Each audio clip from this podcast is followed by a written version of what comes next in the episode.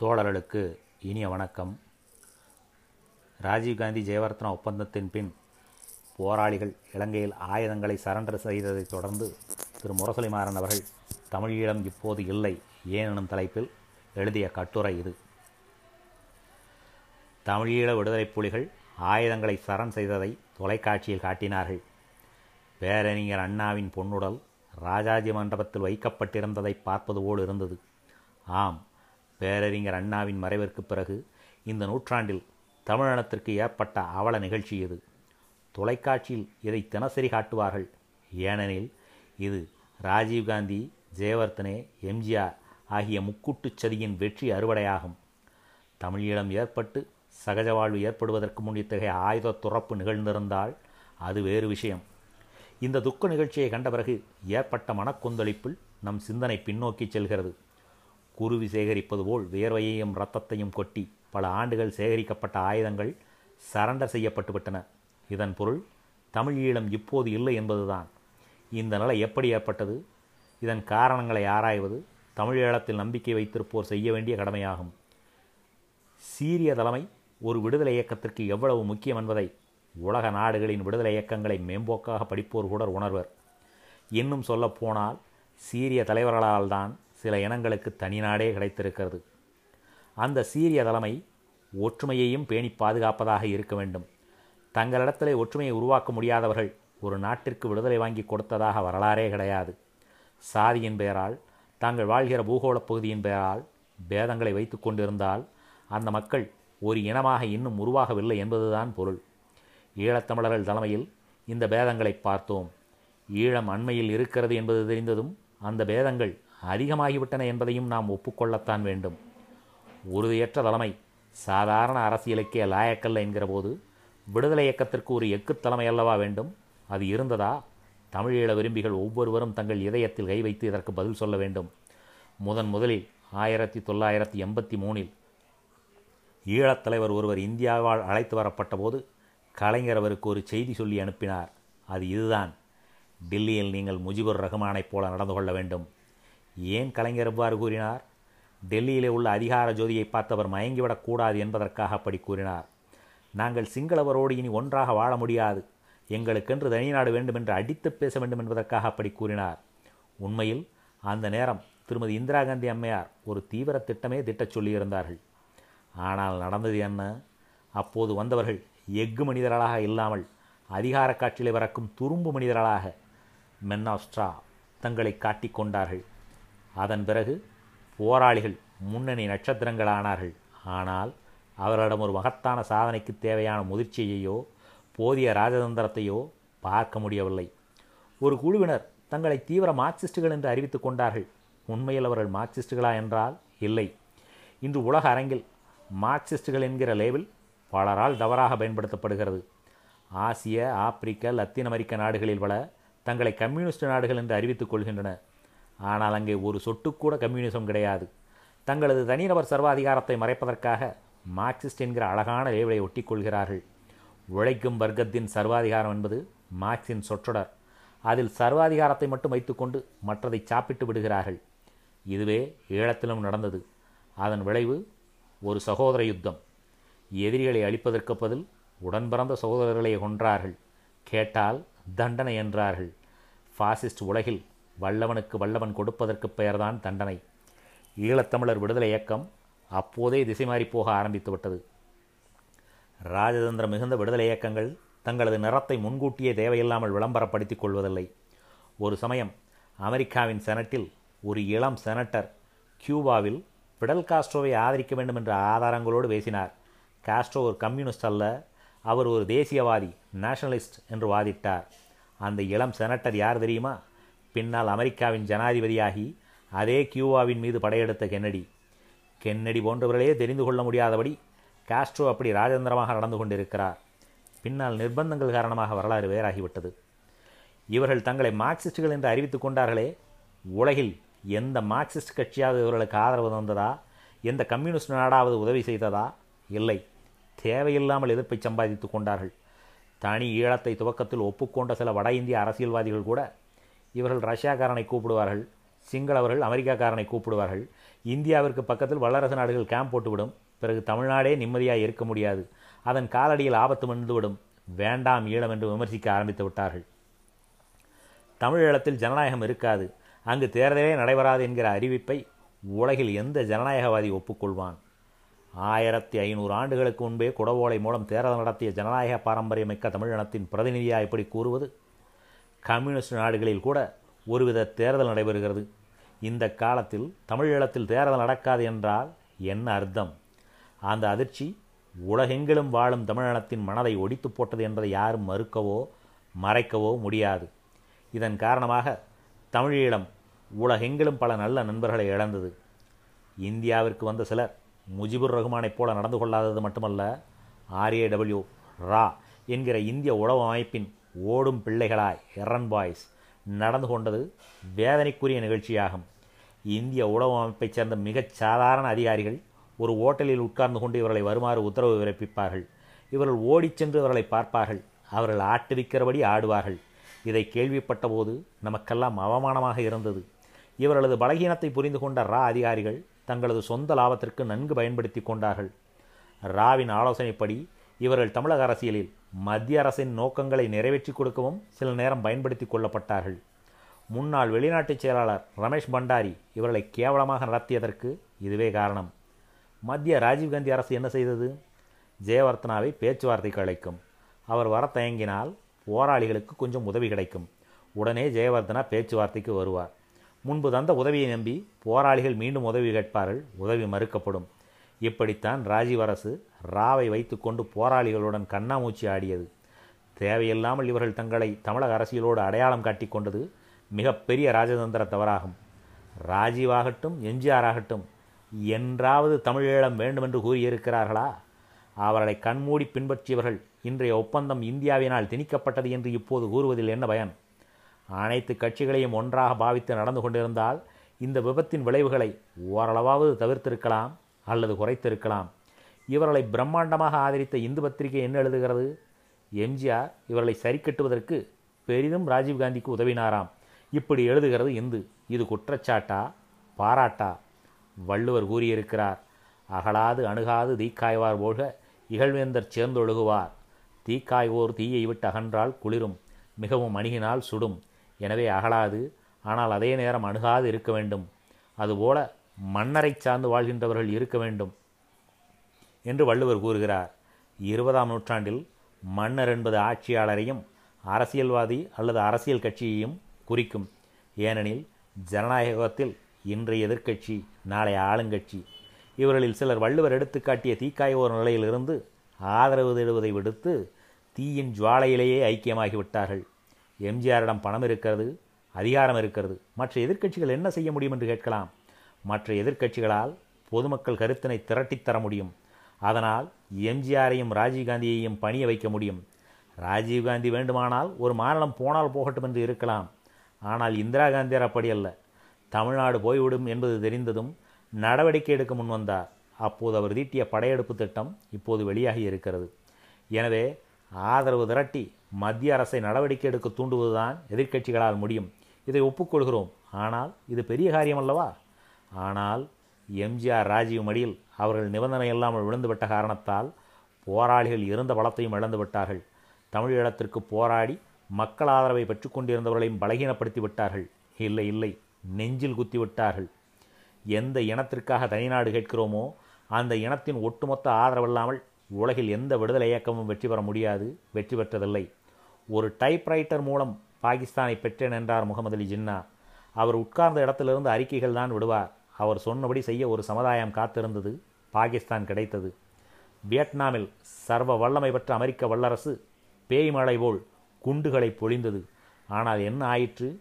கொசுவை போன்ற வியட்நாம் யானை போன்ற அமெரிக்காவை விரட்டி அடித்தது. இது எப்படி சாத்தியமாயிற்று? வியட்நாம் மக்கள் அப்படி ஒற்றுமையாக இருந்து சர்வபரி தியாகங்களை செய்து விடுதலை பெற்றார்கள். குண்டு விழும் அது வெடித்த பிறகு மீதமிருக்கும் வெண்கலக் குழலை எடுத்து பள்ளிக்கூடத்து மணியாக பயன்படுத்தினார்கள் வியட்நாம் மக்கள். அந்த மக்களின் உறுதி விடுதலை வாங்கி கொடுத்தது. ஆனால் ஈழத்தில் நடப்பது என்ன? சோற்று பொட்டலத்தை போட்டால் அதை ஆரவாரத்தோடு எடுத்துக்கொள்ள முன்வருகிறார்கள். இதுவரை எந்த சிங்களவனும் நுழைய முடியாத வடமராட்சியில் அதலத் முதலி போகிறார். அவரிடம் மனு கொடுக்க கியூவில் நிற்கிறார்கள் தமிழர்கள். சோறும் மனுவும் தமிழனத்தின் பலகீனங்களா? வியட்நாமில் இந்த நிலை ஏற்பட்டிருக்குமா? ஏற்பட்டதா? நமக்கு நிலைமை புரிகிறது. அங்கு வாழும் மக்களுக்கு அவ்வளவு இன்னல் அவ்வளவு கொடுமை. ஆனால் இதில் போராளிகள் பங்கு என்ன? இதய சுத்தியோடு அவர்கள் பதிலை தேட வேண்டும். மக்களின் இன்னலுக்கு அவர்களும் காரணமாகக்கூடாது சுக்கா மிளகா சுதந்திரம் கிளியே என்றார் புரட்சி கவிஞர் விடுதலை சத்திரத்தில் கிடைக்கும் சாப்பாடல்ல. தர்மப்பிரபு ஒருவர் கொடுக்கும் பரிசல்ல. இதுதான் விடுதலை வீரர்களுக்கான பாலபாடமாகும். அப்படியானால் இப்போதைய ஒப்பந்தம் அமைதியை ஏற்படுத்தாதா என்று கேட்கலாம். சில மாதங்கள் அமைதி இருக்கலாம். ஏன்? பல மாதங்கள் நீடிக்கும் என்றே வைத்துக்கொள்வோம் அமைதி அது ஒன்று மட்டும்தானா குறிக்கோள்? சுடுகாட்டில் கூட அமைதி நிலவுகிறது. உயிருள்ளவர்கள் பற்றிய உதாரணம் வேண்டுமெனில் சிறைச்சாலையில் அமைதி நிலவுகிறது. ஆனால் ஈழத்தமிழர்கள் வேண்டுவது உரிமை மனிதன் என்ற உரிமை தமிழன் என்ற உரிமை தன்னாட்டு குடிமகன் என்ற உரிமை. பாவம். அவர்களும் நம்மைப் போலவே இந்திய ஏகாதிபத்தியத்தின் பிடியில் சிக்கிவிட்டார்கள். இது அவர்களாக தேடிக்கொண்டது. ஜெயவர்த்தனை மனம் மாறி அதிக மாநில உரிமை கொடுக்க முன்வந்தாலும் இந்தியா வேண்டாம் என்றுதான் கூறும். ஏனெனில் மாநில உரிமைகளை மறுக்கிற அரசு இங்குள்ள மத்திய அரசு. சரி இப்போது தமிழீழம் இல்லை. பிறகு எப்போது? காலம்தான் பதில் சொல்லும் என்பது வைதிக காலத்து பதில். இந்த கேள்விக்கு உரியவர்கள் பதில் சொல்லட்டும். ஆனால் அது ஜனநாயக தமிழீழமாக இருக்க வேண்டும் என்பதுதான் ஈழத்திற்காக தன்னால் இயன்ற அளவு தியாகங்களை ஏற்ற திமுக தொண்டனின் இதயத்து அடித்தளத்து ஆசையாகும். நன்றி. Good afternoon, sir. Welcome back to Madras after what I suppose to be a very rewarding tour of the United States and Japan. Uh, during the last uh, few weeks, you have been, uh, you have seen the greater part of the United States and spent, spent some time in Japan. Could you kindly tell us what impressed you most in the States?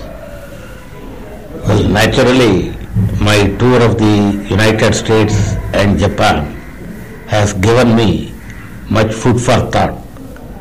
Any developing country should learn certain lessons from advanced countries like America and Japan to study the pattern of their development, how they have reconstructed their economy, and how they are progressing so fast in all walks of life. So I was naturally interested in getting a first-hand study of all these things. The tour was uh, very impressive. I have had occasion to see many states in the United States, beginning from New York to San Francisco. Uh, agricultural bases, industrial plants, and all the items that go to make up a country progressive. I have had occasions to study. I also had close discussions, intimate discussions with economists, professors in various universities, students uh, of America and students from our own country. And he was very greatly benefited by the thought that they have created by their discussions with me. What is the dominant American reaction to our planning and economic development? Well, the American people and the American government, they are very much interested in the success of our plan. They think that only through planning we can reconstruct our economy. And they are happy that we have had three plans and we are on the threshold of the fourth plan.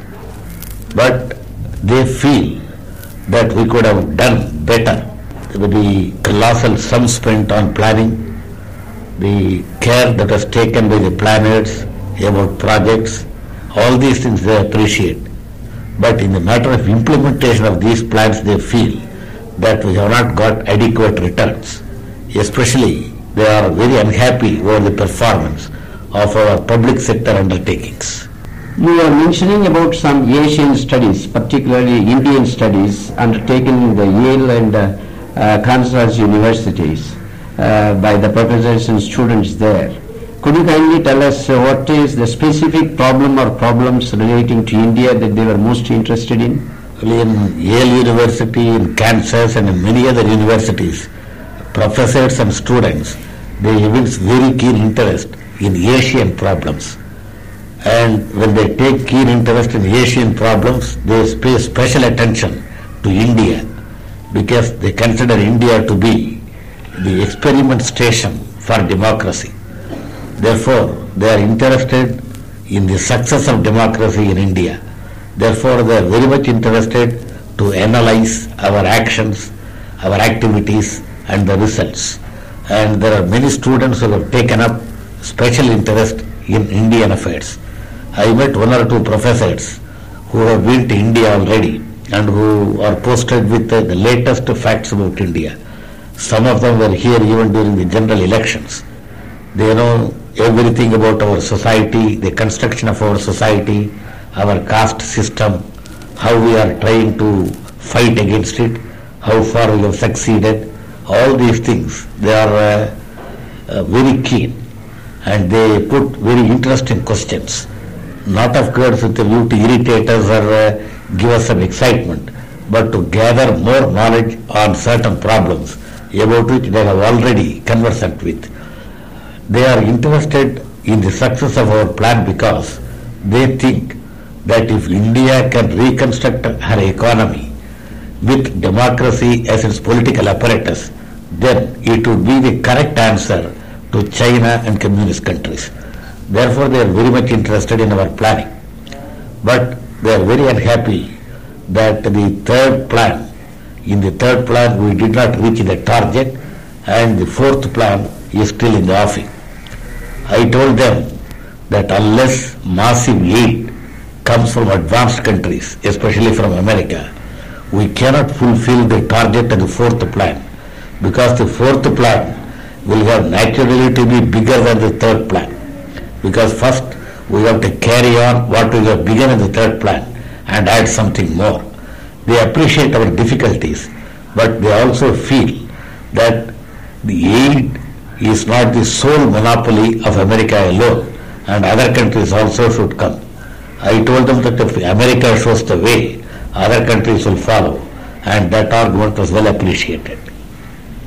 You are mentioning also about some population studies that the students and the professors are making there, here with reference to India. Could you kindly just enlighten us on that? Next to our planning, Yes. the Americans are very much interested in family planning because they think that the population problem is the most menacing problem that India is facing.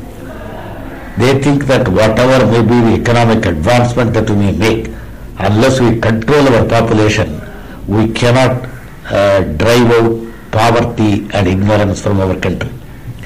I told them that we are very seriously taking this family planning. I told them that Madras and Maharashtra, both these states are well on the front and we have had good success also. I told them actually we have lost certain parliament seats because our population has been reduced. They were very happy to hear that. But they think that there are certain other states in India which are backward in thought and which have not taken very kindly to family planning. Next to family planning, they are uh, very much anxious that the political stability of India should be assured.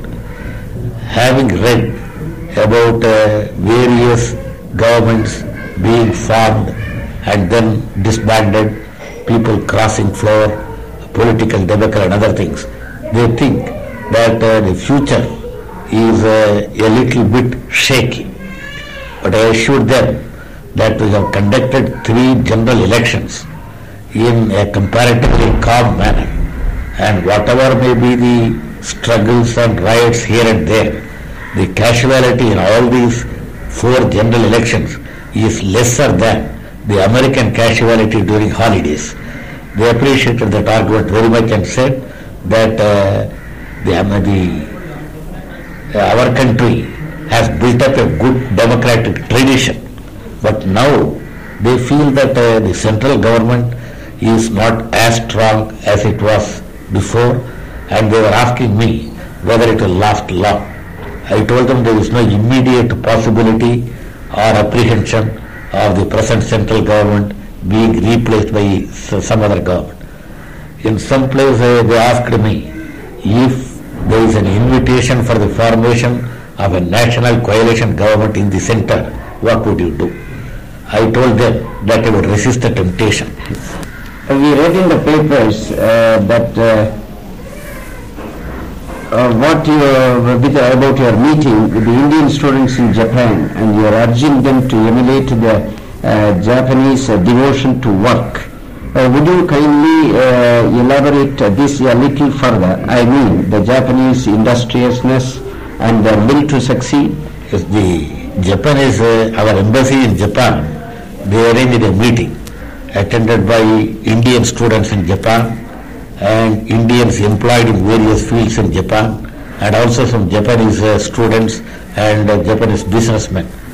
In that meeting, I explained to them that I am not as much astounded at the progress of America as I am amazed at the progress of Japan because the prosperity of Japan, of America can be explained. America is six times as large as our country. And with such a natural resources and such a large country, they are maintaining only one third of the population which we are maintaining. And they have had only 200 to 300 years for exploiting their country, whereas in our country, we say that we have been living in this place for 2000 years, 3000 years, which means that nature has been supplying us with riches for 2000 years and 3000 years. Therefore, our soil has become poor. Their soil is rich. Their rivers are perennial. Our rivers are not. Their forest wealth is abundant. Our forest wealth is being depleted. Therefore, if America has registered prosperity, it is not a thing to be wondered at. But Japan, with no natural resource worth mentioning, with all the natural handicaps that any country is not facing today, that country has made a progress competing even with advanced countries like America. That is a thing to be wondered at. And then I asked students from India studying in Japan to emulate the example of every Japanese. Because every Japanese, whatever may be their controversy over ideologies and political systems, every Japanese feels that he should rise to the top. He should give his full devotion to work so that he can make his country rich compared with other uh, advanced countries. And their uh, patriotic impulse is confined not in singing national anthems or in parades or in flag hoisting, but work, work and work alone. And I asked our uh, students to emulate that example and come and impart that to our people. They then said that uh, you have got very great influence with our people, you can tell that to them. I replied, after all, fortunately or unfortunately, I happen to be a politician. A politician's word will not be taken with the full sense. They may think there is some propaganda behind it. But if you students who have been to Japan for so many years, if you return to our country and tell our people how the Japanese people are progressing, then it would have good effect. And most of the students agreed and consented when they come to India to impart that message to our people. Uh, from the extensive tour, do you think uh, there are any lessons or experiences which our country should uh, uh, study with uh, uh, reference to our economic development? So one thing that I was uh, that I have learnt there is that the industrial prosperity of most of the countries is based upon the agricultural prosperity of that country. Unless the agricultural base is strong, unless our rural part becomes rich, then there cannot be an industrial uh, superimposition. Uh, I feel, and I have told that also, that in the first two plans, we did not give as much of emphasis and importance to agriculture as we ought to have given. And most of the countries, including America, they first developed their agriculture. And through agriculture, they have raised the prosperity of rural parts. And when there is prosperity in the rural parts, they were able to contribute share amount or even capital for various industries that were started. That was how the industrial progress of uh, America was established. That is a lesson that we should learn. In our country, we should also learn another thing, and I told that to American audiences also. In America, most of the industries are capital oriented because there is a shortage of manpower. They want everything to be done on a massive scale through machines and they do not utilize more men there. But in our country, the manpower is so large that our industries or our projects ought to be more labor oriented than capital oriented. As a matter of fact, I went to a, a big agricultural farm in Kansas. The farm consists of 900 acres and all these 900 acres are managed by a father and his son. Nobody else to assist them. They have got all agricultural implements and they, are, they carry on their agricultural work through the machinery and through the aid that they get from cooperatives and from the government. Now when they pointed out this large scale farm to me, I told them that it is uh, adaptable for American conditions because there only 27% of the people, 7% of the people are engaged in agriculture, whereas in our country more than 80% are still engaged in agriculture. Therefore, if we mechanize our agriculture in as rapid or as massive a manner as the Americans are doing, we will be throwing many people out of employment. Therefore, for a long number of years to come, even our agriculture, though we mechanize it, though we use modern implements like power tiller, power sprayer and other things, it cannot be on identical form just as we find in America. I think that Japan offers us uh, more on agricultural front than even America because in Japan there is no large scale farming. Three acres, four acres, five acres. I even went in a train from Tokyo to Kyoto, a distance of about 300 miles. All through there were paddy fields and villages. In all the paddy fields, I found Japanese farmers using this power tiller. I did not uh, meet with any bullock drawn plow at all. And if we develop our agriculture on that line, we can make our educated young men take to agriculture. Because now if you ask our educated young men to go to the field and plow, they feel uh, somewhat diffident to take to this uh, bullock plowing. But if they are offered this power tiller and if they are told that agriculture has been mechanized, more people will get, in, get interest in agriculture. And I told the American audience also that as far as agriculture is concerned, Japan is to be our model for a long number of years to come.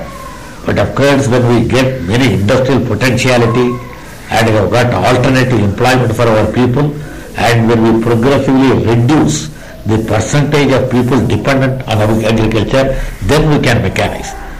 Which means I am not against mechanization or mass production, but I am fully conscious of the manpower that is to be found in our country. Therefore, we should progress keeping in mind the basic fact that many projects in our country for a long number of years to come is to be labor oriented. Thank you very much.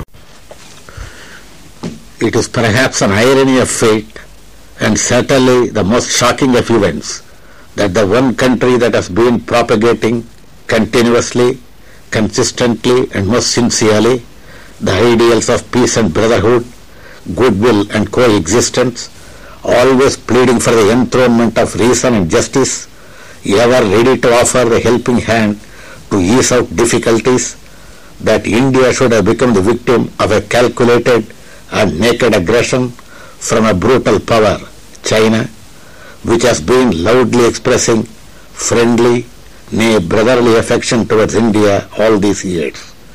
It is this shock more than the might of the armed forces of China that was responsible for the initial reverses on the battlefield. Today, they, not we, are marching backwards. China has understood, to some extent at any rate, that India will not be cowed down, but will retaliate and fight till victory is assured and justice is triumphant. A peace-loving country does not mean a land of cowards. Many are the battles won and laurels gathered by our ancients and inspiring are the ballads sung by the bards of bygone times. Heroism is not a thing of the past. It is still here and in abundance. We are busy mobilizing valor and striking power. Our warriors have already won renown on the battlefield and the heroism shown by them has evoked the esteem of all right-minded persons. This is no idle boast or mere patriotic fervor, but an acknowledged fact, acknowledged by the experts in the military field. The military members of the Harriman mission saw the battlefront and were much impressed with the bravery of our troops. The stoutness of heart and valor of our men can be best understood only when we realize the nature of the terrain and the treacherous tactics adopted by the aggressors. The path through which the troops have to march is so perilous, the winter wind so biting, that none but the most daring could advance.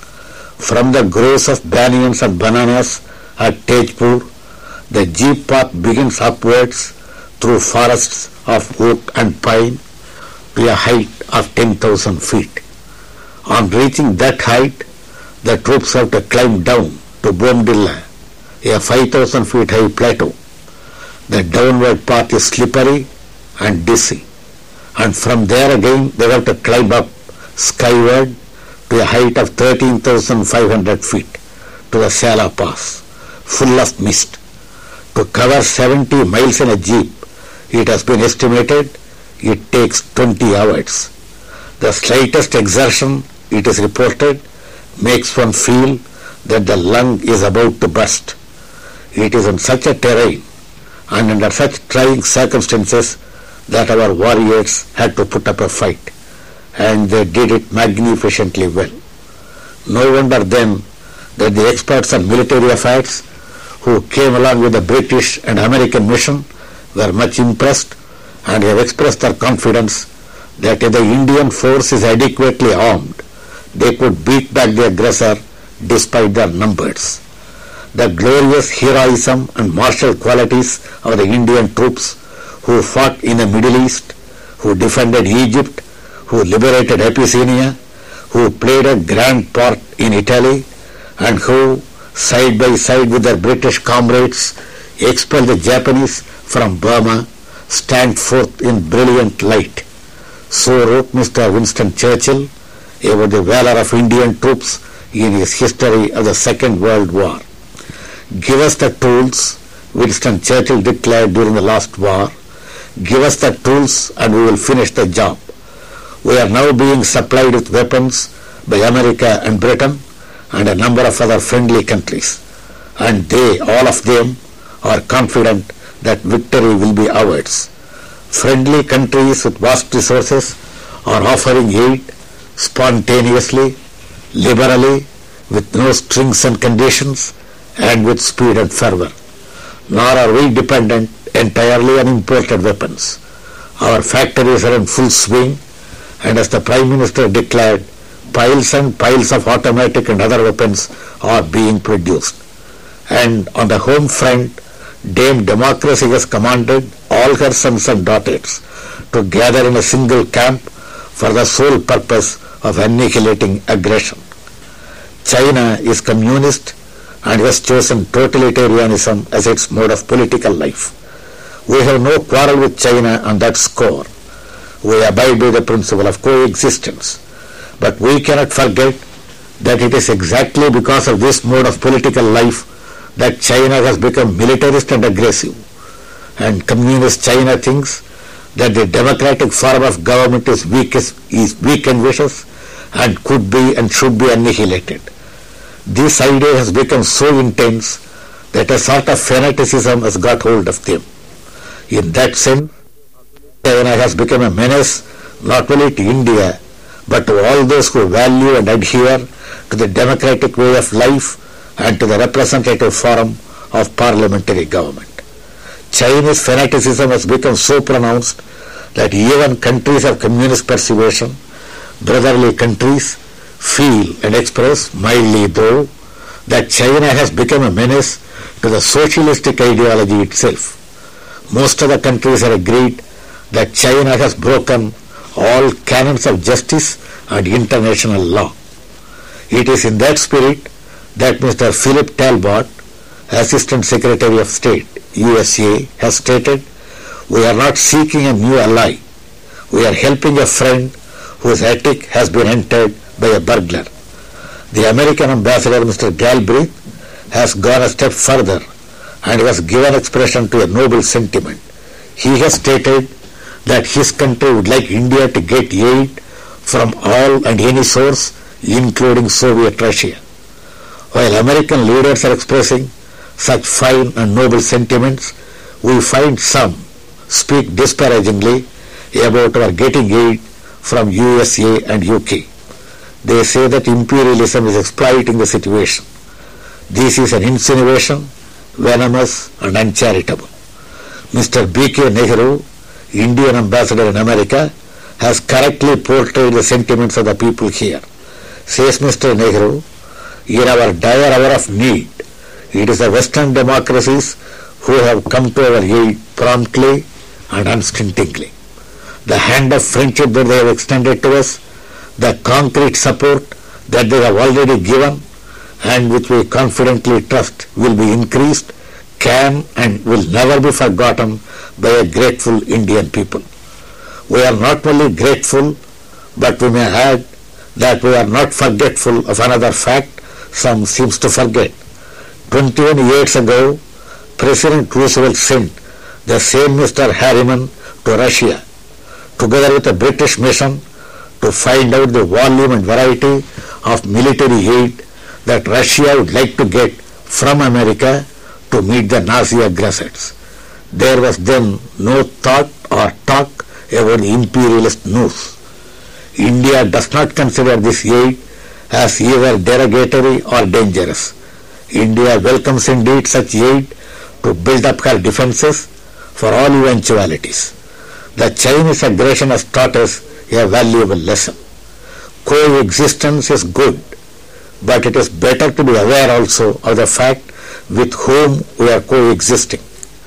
Rousing receptions were arranged, civic addresses presented, and there was gala all around when Mr. Chou En-lai had his triumphal tour in New Delhi, Calcutta, Bombay and Madras. Little did we imagine that sinister designs could be lurking in the mind of such a man full of smiles and a happy twinkle. When at the Bandung conference, Mr. Kotelawala of Ceylon spoke in strong and scathing terms about and against the new colonialism of the communist powers, it was to Prime Minister Nehru that Chou En-lai turned for support and goodwill. When various powers questioned even the validity and legality of China, it was Pandit Nehru's advocacy that was eagerly sought after by Chou Whoever thought that a day would come when Chou En-lai would be casting his covetous and greedy eyes over this land. But the land they claim is after all barren, one would be tempted to say.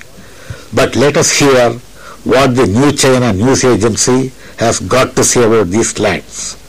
The disputed western sector of the Sino-Indian border contains luxurious pastures, minerals, mica, jade, crystals, rare birds and animals, and medicinal herbs.